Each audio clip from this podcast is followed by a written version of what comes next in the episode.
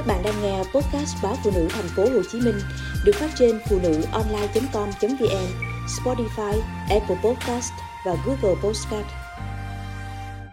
Bắp nếp ngoài biển sông Người Huế hay ăn ram bắp kèm xà lách, cải con, đôi lá khế, dầm lá vả, thêm tí rau quế, rau thơm. Đôi khi còn kèm với đu đủ bào làm chua ngọt cây biển sông trước nhà, chỉ rộng chừng trăm mét. Mà năm nào thấy trời vừa nắng ráo là ngoại lại háo hức cuốc đất, gieo xuống mấy hàng bắp. Dăm ba trổ mưa, chúng nhanh chóng vụt lên rồi phất cờ trổ bắp. Chiều nào, ngoại cũng ra vô thăm chừng. Chỉ cần mấy quả bắp trước biền vừa ngậm sữa, ngoại đã vội vã sắn tay áo, chế biến không biết bao nhiêu là món ngon. Tôi ghiền nhất là món chè bắp của ngoại. Chén chè sống xanh vàng ươm, lát bắp mỏng dính, dẻo quẹo, ăn vào miệng vị ngọt lan đến tận tim. Ngoại nói, chỉ có bắp nếp, nấu chè mới ngon như thế. Mùi thơm cũng nồng đượm ngọt lành. Bắp nấu chè, ngoại chọn kỹ lắm, là loại bắp không được quá non, nhưng cũng không được già. Non quá thì không dẻo, mà già quá thì lại không mềm. Bắp sau khi lột sạch vỏ, rửa xong để ráo nước, rồi bào thật mỏng cùi bắp và rau bắp ngoại hầm lấy nước nấu chè.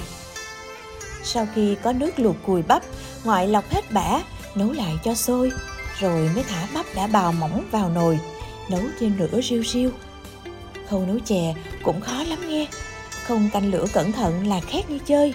Nên nồi chè vừa sôi là ngoài đã ngồi bên bếp lửa, quậy liên tục, cho đến khi bắp chín mềm mới cho đường nâu vào. Ngoại hay dùng đường bánh đập nhuyễn để nấu chè bắp vị ngọt của đường mía nguyên bản bao giờ cũng thanh mà màu chè là rất đẹp. Ăn mới được một hai nồi chè thì bắp ngoại bãi cũng đã qua thời kỳ ngậm sữa. Lúc này, ngoại sẽ bắt đầu chuyển sang món chả bắp ram. Hồi xưa, mỗi lần làm món chả bắp, gặp phải hôm ông ngoại tác đìa bắt được ít tôm đồng, thì món chả của ngoại lại càng lên đời.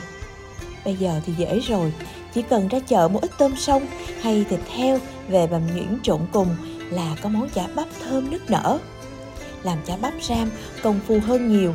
Bắp sau khi sắc mỏng, bỏ vào cối giả vài ba nhát để tăng độ dẻo mịn, rồi cho thêm ít hành tím băm nhuyễn, hành lá cắt nhỏ, tôm hay thịt heo xay trộn cùng.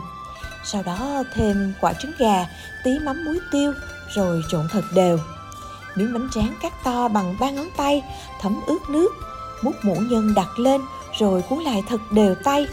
Sau đó chiên trong chảo ngập dầu nóng đến khi miếng cuốn vàng ươm dậy mùi là được.